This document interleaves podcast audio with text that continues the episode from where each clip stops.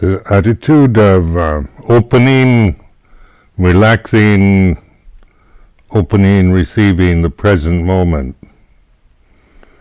Here and now. Paccuppanna Dhamma, Santitiko Akalika Dhamma. Now by reflecting in this way, when I use these words, Santitiko Akalika, that over the years, these Pali terms, uh, it's a reminder, you know, like a reflecting reminder of, because one can come into this shrine room full of uh, views, opinions, feelings, emotions, uh, caught up in one's own sense of self. and you know, this is what we're used to in the world of suffering in the samsara, of axes to grind, resentments, duties to perform, on and on like this that we carry around with us, where we, we come into the shrine room or return to the kuti or whatever. We can carry these burdens with us. So, using this santitiko, akaliko, parent here and now, timeless. Dhamma, the word Dhamma is the way it is.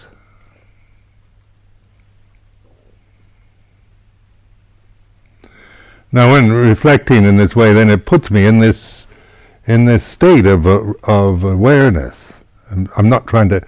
I'm more looking, observing, rather than uh, full of myself or just operating on uh, uh, from habits and getting lost in my thoughts, loves and hates, and so forth.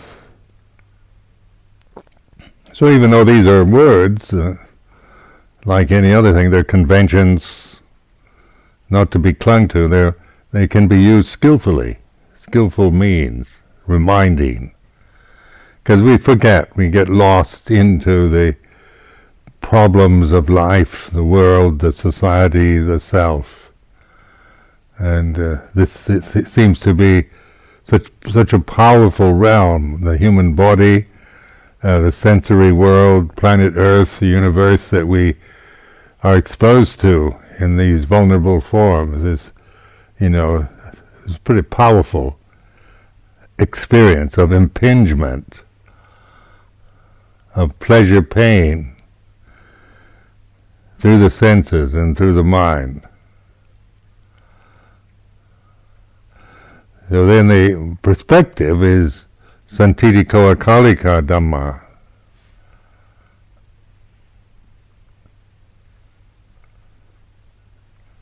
Not trying to sort it out and organize it in nice kind of uh, alphabetical order or in put everything in neatly into little categories because that's an endless task, as you well know. Try to try to sort out the samsara, codify it, and organize it. so, the, then the Buddha said, "Awaken to it. All conditions are impermanent. Sabbe sankhara cha." It like gives us this sense of observing the changingness of phenomena rather than trying to organize it, sort it out, uh, get rid of the the bad stuff, censor it, edit it, pick and choose.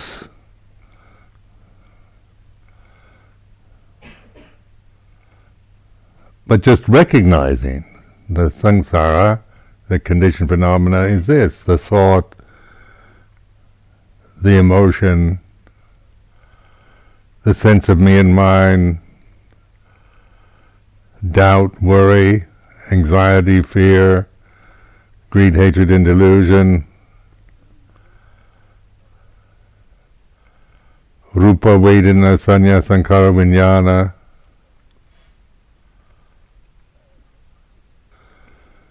Now in this, in the five khandhas, for example, it's the attachment. It's always this upadana that is the cause of suffering. There's upadana or clinging attachment. In Thai they say yet man, ter man. To hold on to, cling to, attach to conditions out of ignorance. It's not even the attachment to conditions that is the problem, it's the ignorance. So you know, that's why we're, we're creatures of habit. You know, we become habituated. So we we get used to our ignorance and our suffering and our sense of self, no matter how uh, negative or miserable our creations can be, at least we're used to them.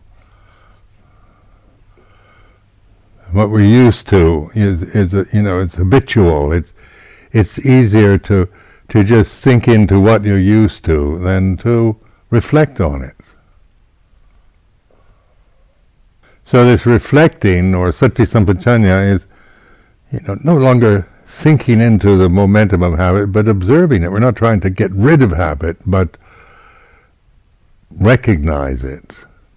It's like shifting out of just the helpless, helpless uh, surrender to to suffering and self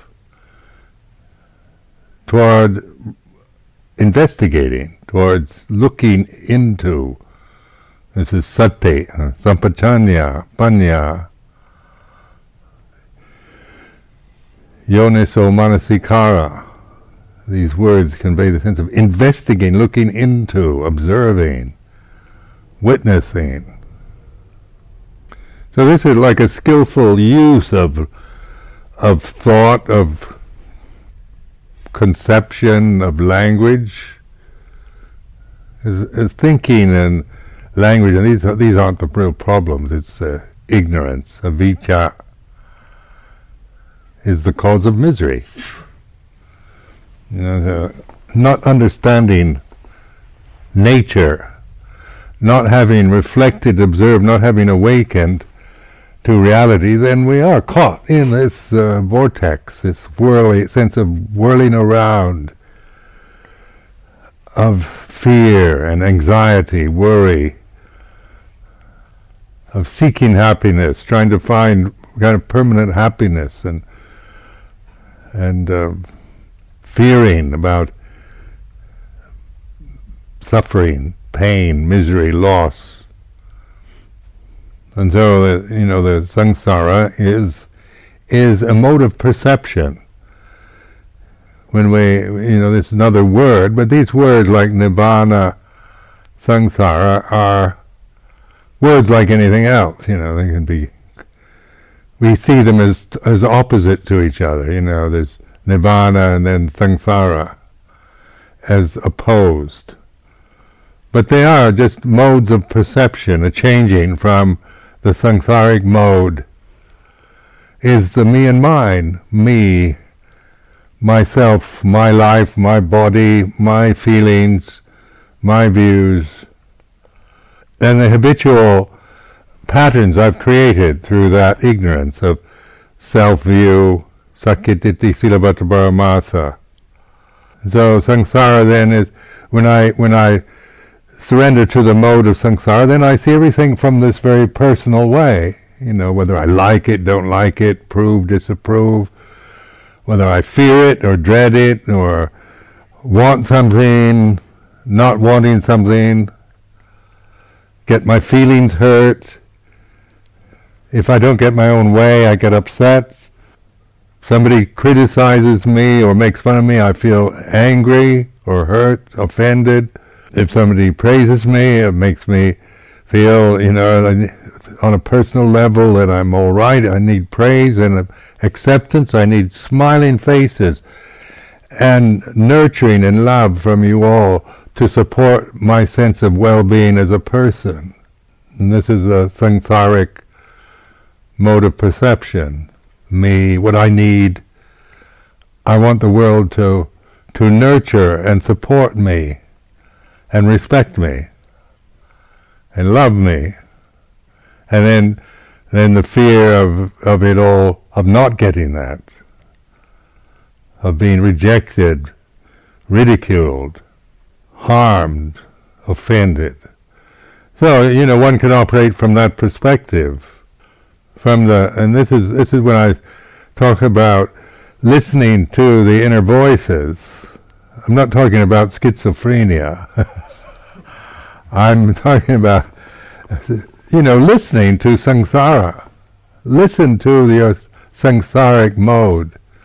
You know, the sense of yourself as a separate person, as an, as an identity, as what you're used to, what the world, what the conventional world uh, calls you, and ex- what you think it expects of you, and fears, loves and hates, worries, anxieties, needs, desires. So when we're when we don't awaken, then we are kind of stuck into that mode of perception, the samsara.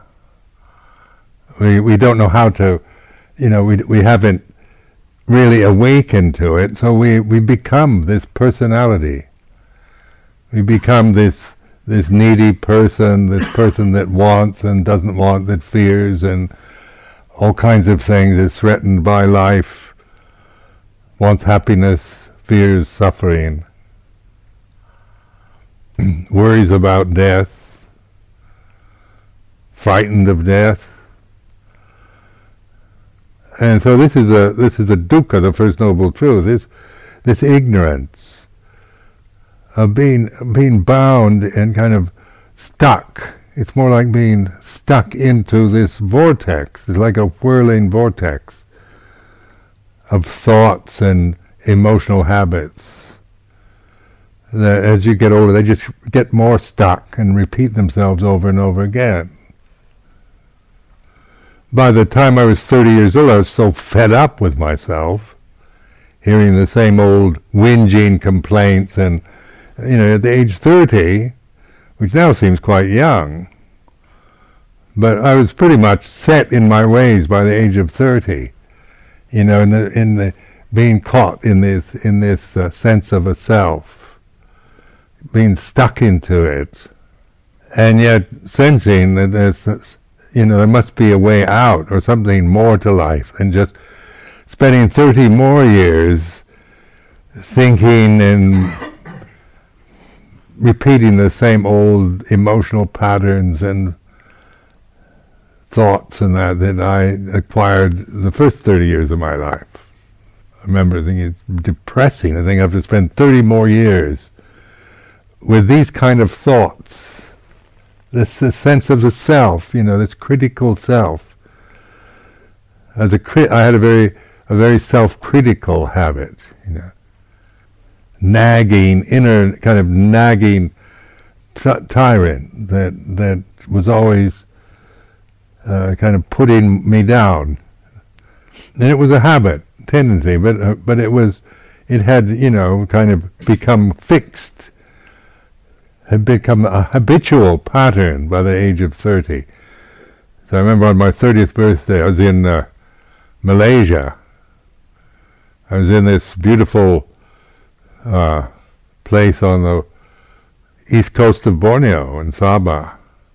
Uh, thinking, 30 years old now, that meant I was middle aged.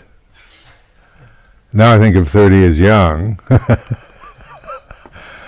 but then, uh, and I thought, if I have to spend 30 more years like this with these habits, now the place was was a kind of tropical paradise lovely place. But the mind, the, the habit patterns of uh, that I acquired up to age 30 would always, they were like, they would dampen everything down, kind of make life difficult when it needn't be. A kind of joylessness, a kind of bound, a kind of enslaved to, to negative uh, mental states. So then the next 30 years was spent examining all this. Became a monk.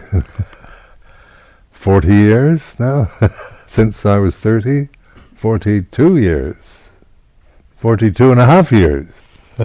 and so, I mean, it, it's changed, you know, because the, the practice of meditation was the actual kind of, uh, was the kind of intuition I had even then at 30, this, this interest in Buddhism. I, re- you know, I began to, this was, this seemed to be the only way out of the, this, this whirling vortex of unhappiness. So it was a more of an intuition, you know, sense that, that this was probably the way to do it.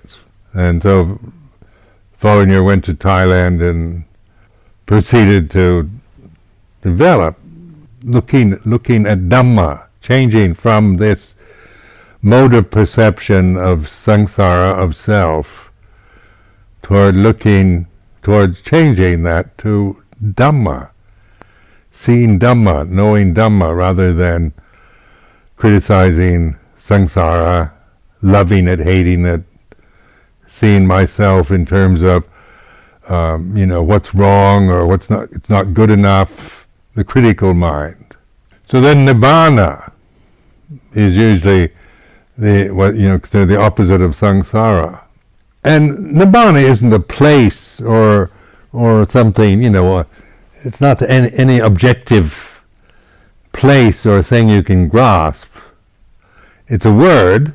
Nibbana is, is another word but it's a mode of perception, a way of looking that is non-grasping. It's not. It's not. It's not the habit pattern uh, that comes from avijja or ignorance. And so samsara, say when we're we're lost in the in the whirling vortex of samsara, then it's like we're we're we're bound to birth and death all the time. The conditions changing and we're kind of stuck in that motion. We have no way out of it. We're merely kind of swimming in this uh, sea of sharks.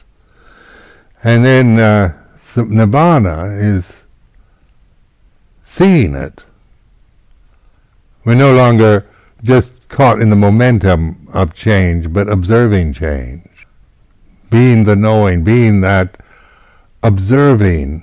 It's put the mode of perception changes from being caught in the flow and movement of changing conditions to observing changing.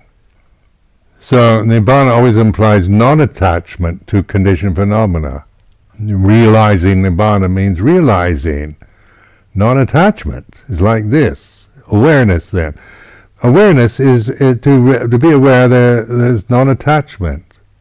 That's why trying to become aware is is impossible. You know, if you ca- if you hold on to trying to become someone who is aware, you're you're attached to the concept of awareness and a sense of self that you're somebody who isn't aware or your awareness isn't very good or you're not very mindful and you should be and you're trying to become aware you're you're stuck still stuck in this in this samsaric mode of perception as long as you create yourself as somebody who needs to do something or get rid of something, you're still operating from samsara, from the from the conditioned realm, from ignorance, from avijja. So that's why it's frustrating after years of meditation, you know, trying to purify yourself and attain states. Why do some people just feel such despair?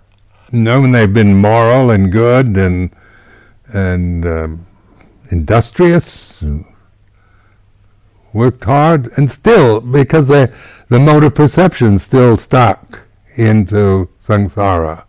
You know, so even as a monk or a nun, you can still be stuck into that, into the identity, the clinging, the attachment to the conditions of monasticism, to the sense of your self-worth, to the critical mind to desire, and and have no no other way of perceiving, so just from this self view. What have I attained? What have I achieved?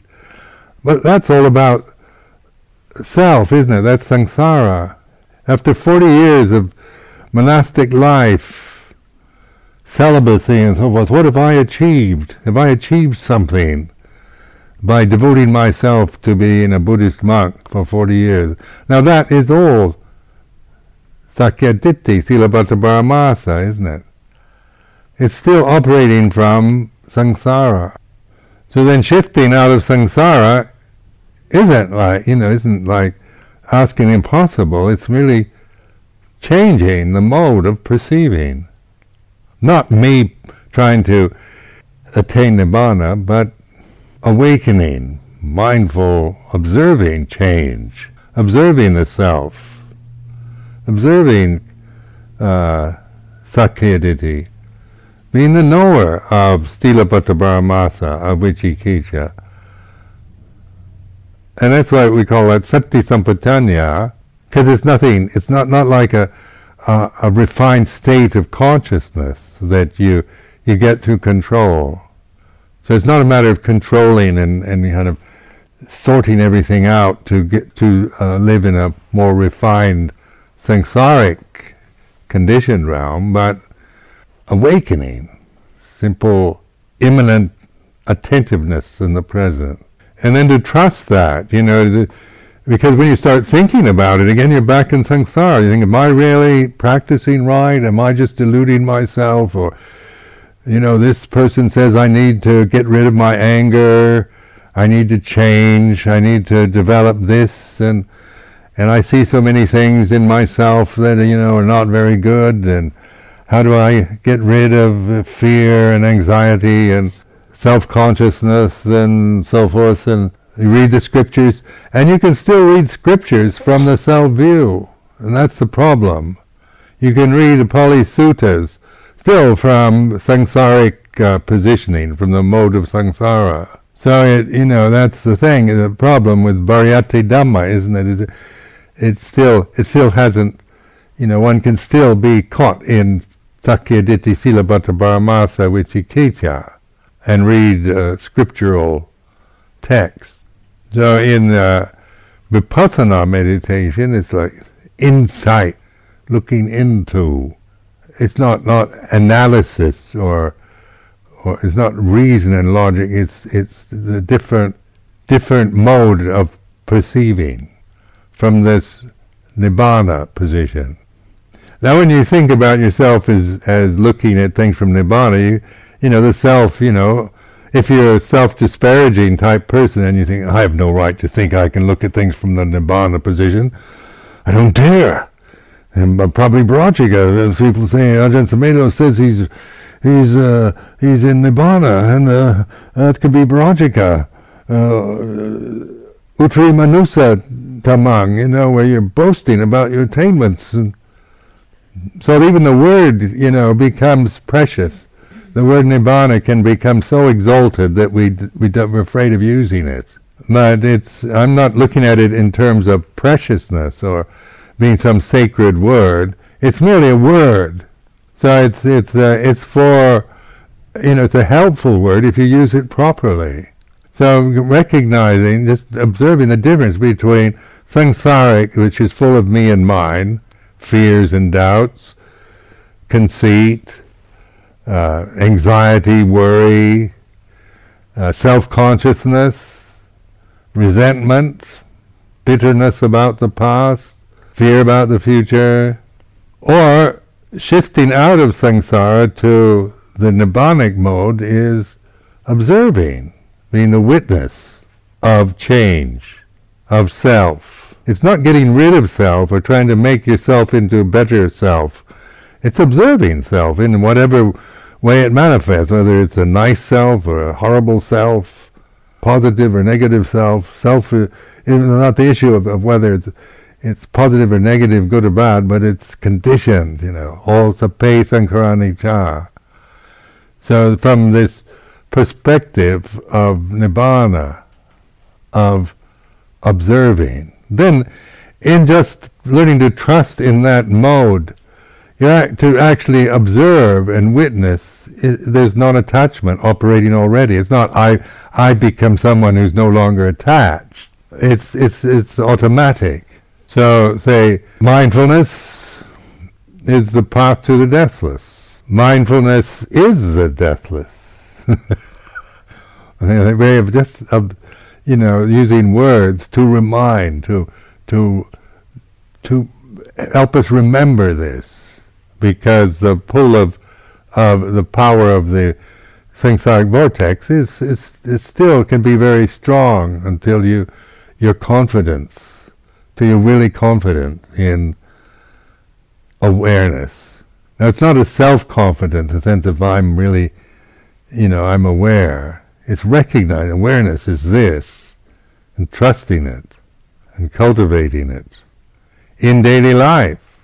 And over the years, uh, in monastic life, learning to, no matter what happens to me on a personal level or in communal life, this reference, you know, of observing rather than, you know, being caught in in the thing, the praise and blame that are an inevitable part of human experience. I think one of the in t- Thailand, for example, with Luang Por Chah, I found that uh, because they, in that uh, kind of Ajahn Mun tradition in Thailand, Thai forest tradition, uh, you know, the, uh, the, they use the, the mantra Puto, which is in, in Thai, Thai language is, it's, uh, the, the B becomes a P.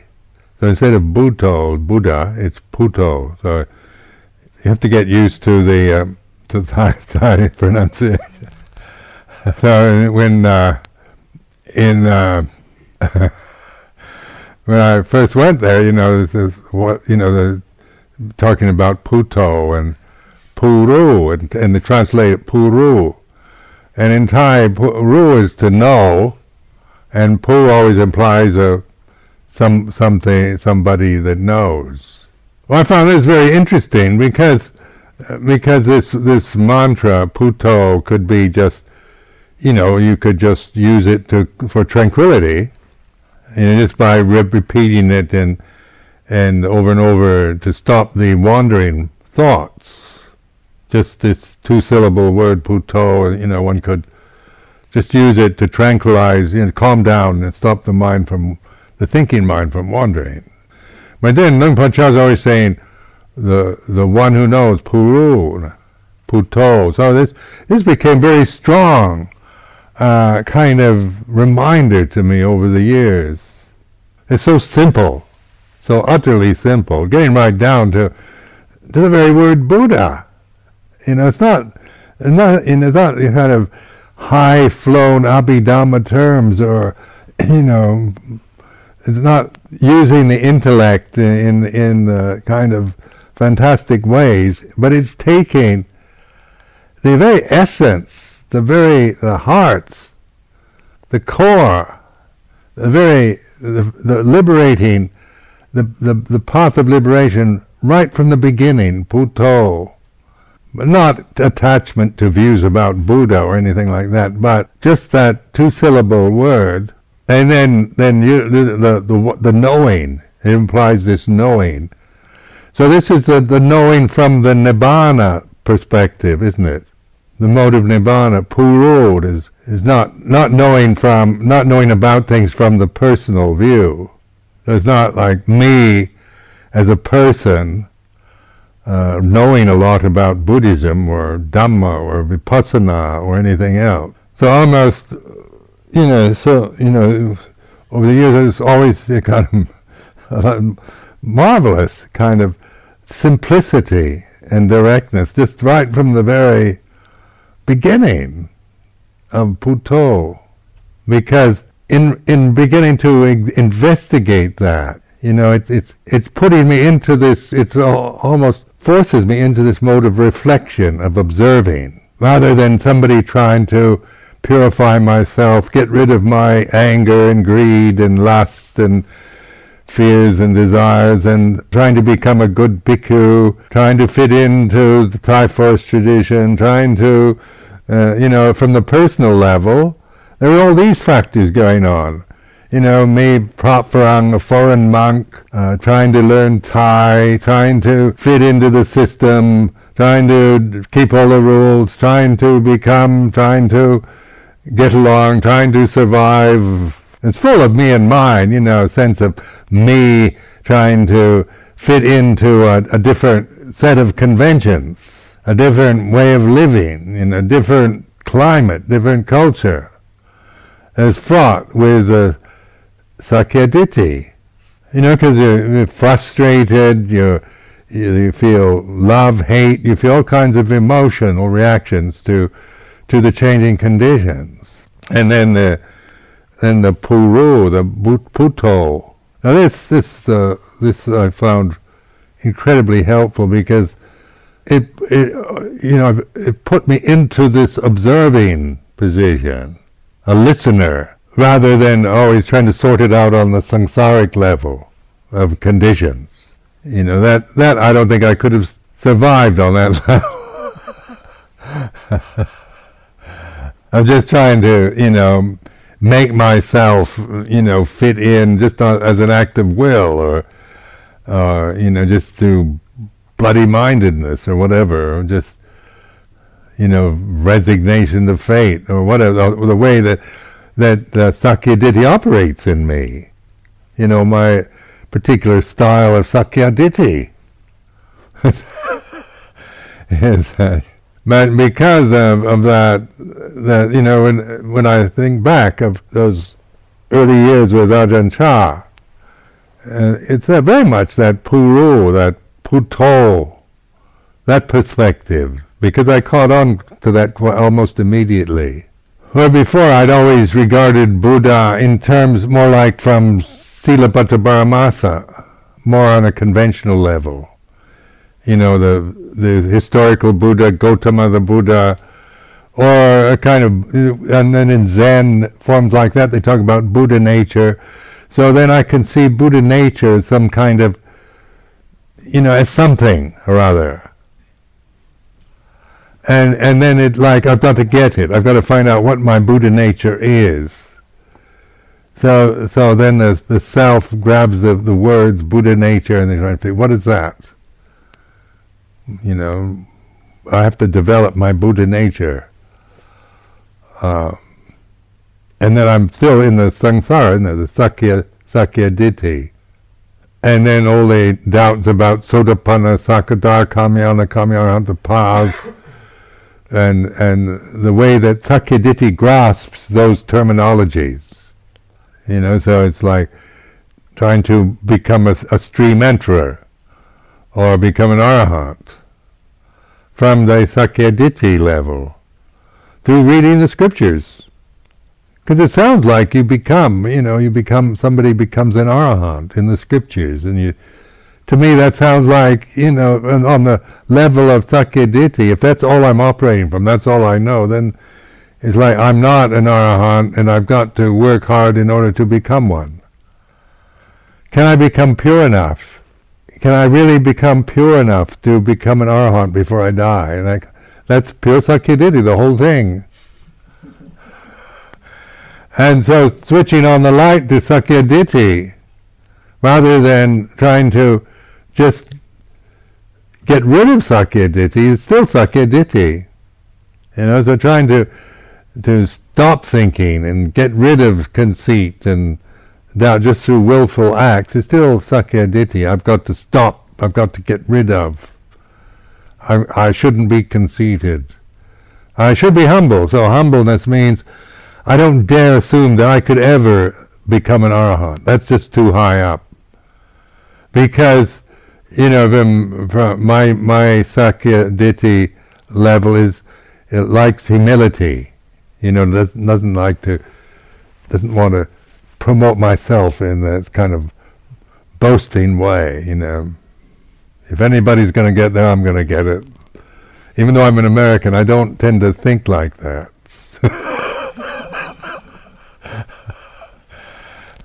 so I am more, I'm more English in that respect. oh, I don't think I've, you know, I have so many kind of problems and I don't, don't dare assume that I could ever achieve that. And so I, a humble goal, if I just become a better person, I've not wasted my life. So I made humble, kind of humble goals for myself in the beginning. But it's still Sakyaditi. It's still whether you think you're you're you're the one that's going to get there before anyone else, or you don't dare assume uh, such grandiose uh, ambitions. it's all Sakyaditi, the whole thing. so then the, it's like switching on the light, isn't it? This is from the nibbanic level, you're observing this. Sakyaditi is like this. And so obvious, as based on Karani Cha, we chant that all the time. All conditions are impermanent. So it's a reminder, continuous reminder. So that includes everything. Everything you think or feel, happy, sukha, dukkha, atukka, matsuka, vedana, arrogance and pride and uh, or humility, sense of being a you know not being someone in any way, whether you're a humble person or an arrogant person, is still person. The person is the, still the the illusion. So then you get into you know things like well puru, you know the one who knows. Is that what is it that knows? And and so then we start thinking about it again. You know, what is it that is observing the self? If if I'm if I'm operating now from the nibbana perspective, the mode of observing, what is it that knows? Or who? And so then this this this this uh, the doubt arises. And uh, this is where there's knowing, isn't there? It's not somebody knowing. Because I can't find somebody knowing anything. But there's certainly knowing as an active functioning reality in the present. And, and you don't want to call it anything because it's not Sakyaditi. I can't say it's me and I'm I'm the one that knows. Because that takes thought again, isn't it? It's still it's like claiming it as some kind of personal achievement. But it's certainly knowing. It's it's it's it's it's real. You know, it's not made up, overblown kind of desires operating. It's a, this this watching, observing, listening, attentiveness to the changing conditions, the physical, the the sensory, the emotional, the psychic, refined, coarse, or anywhere in between, because conditioned phenomena has that, you know, has that wide spectrum of the best to the worst, the refined to the coarse. You know, so this, uh, this is, the qualities are, you know, so vast, the changing, the qualities of samsara, so that the perspective from the mode of nibbana is the observing, the the changingness, rather than than uh, judging the qualities or trying to control things by trying to hold on to refinement and suppressing coarseness. So then there's there's the listening to observe.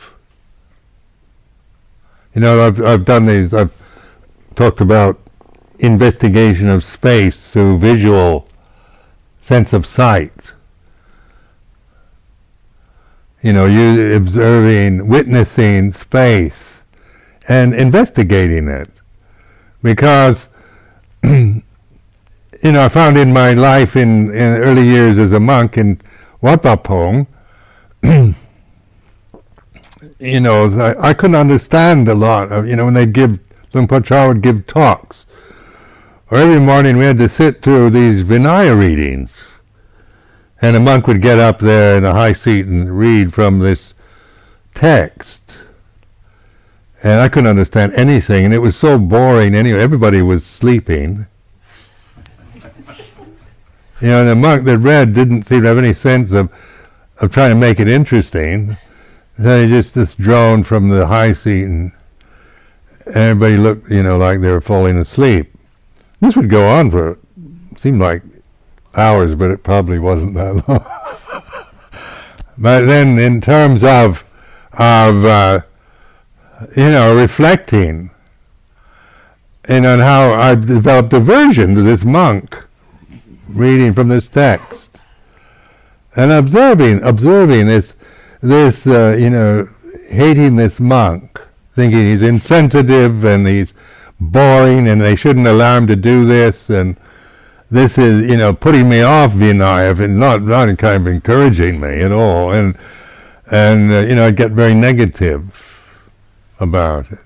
But then there's also this Buddho observing this, these reactions.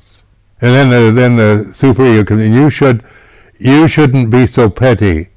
You know, he's doing his best. This monk is, is offered to do this. You should respect his good intentions and and you can't judge it because you don't know the language, and it is rather you know it's a it's not an easy text to read anyway. I, I think even if you're fluent in Thai.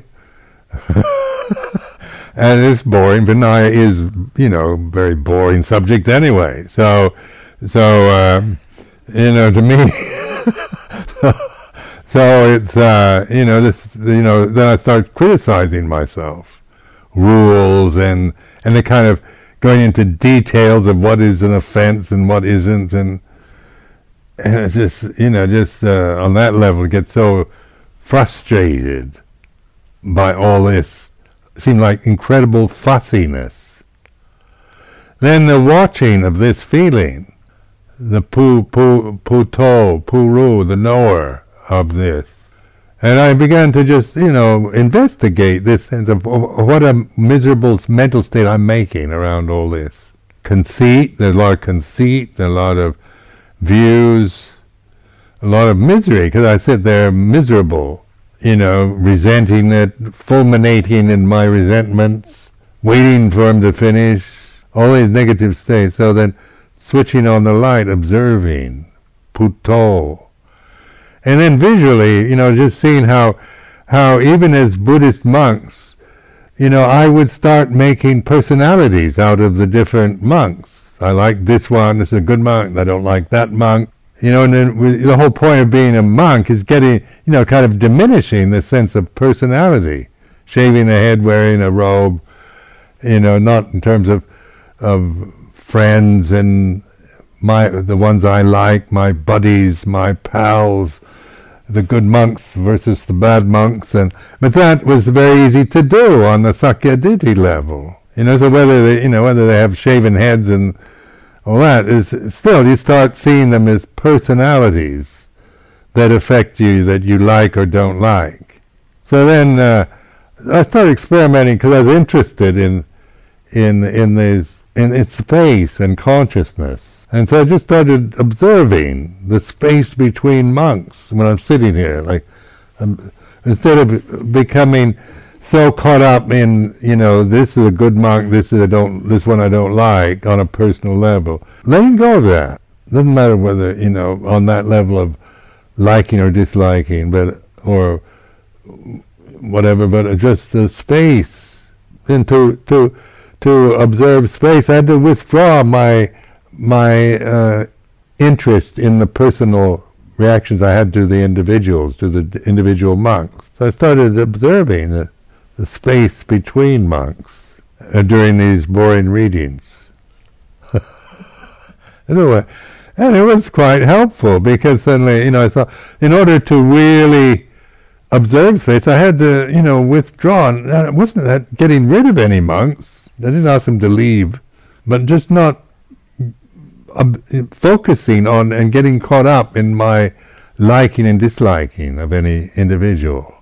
Because the space is the same, isn't it? When you're observing space, it's space between uh, one monk and another. It's, it's not personal anymore. you can't say this. The space between this monk and that monk is good or bad or beautiful or ugly or anything like that. It is space, though.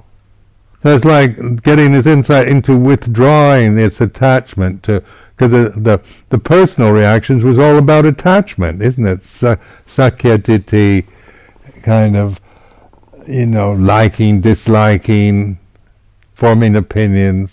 That's attachment. And then to, to, to not attach anymore, but to still be present. I didn't close my eyes and reject the the monks, but observing space, because space is here and now. Santitika akalika dhamma. Then in, and that led toward, uh, you know, listening. Again, where sound of silence, this background, vibratory, vibration. It has the same sense of spaciousness. It has unlimitedness, in other words. Where personality all has limits, isn't it? This person is like this, that monk is like that, and and uh, it changes according to conditions and so on. But when it comes to space, visual space, or silence, sound of silence, is it has this continuity. It doesn't doesn't have boundaries. It has this continuity, like space goes on and on and on, doesn't it? And and sound of silence has no. Doesn't, it's just a flowing sound or vibration. So when you notice this, you know, you stop, you stop thinking. The thinking process stops, and you're, you're, but you're still in this position of observing of puto. Is puto still, you know, you're not going into a trance. I don't go unconscious into some kind of absorbed trance. It's just very alert, where the I'm not caught in in just trying to control things or do something or create something or get rid of something. So you notice this, the puru, you, the way it is. Sound of silence is like this. Who's aware of the sound of silence? It seems ridiculous. Question. There's awareness. If I think I'm aware of the sound of silence, then that it's not. There's no I in it, unless I create, you know, some kind of personal attachment to to the perception of sound of silence. But if I'm just with it, just resting in it, in space and in silence and stillness, it's like this. There's the puru, the knowing, the puto, knowing Dhamma. You know, the Buddha knows the Dhamma, knows the way it is, knows the truth. But it's not like I become Buddha. That whole that whole thing falls away. It doesn't make sense anymore. To you know, the the language or the desire to possess anything. There, but there's certainly awakenedness, awakened consciousness, santitika akalika dhamma. So it's a way of reflecting. I encourage you to trust yourselves more during this retreat. you get caught in doubts about yourself and criticisms, observe it. Don't try to get rid of it or think that you shouldn't or believe it, but see it, switch on the light, the floodlight, you know, awareness. It's like this.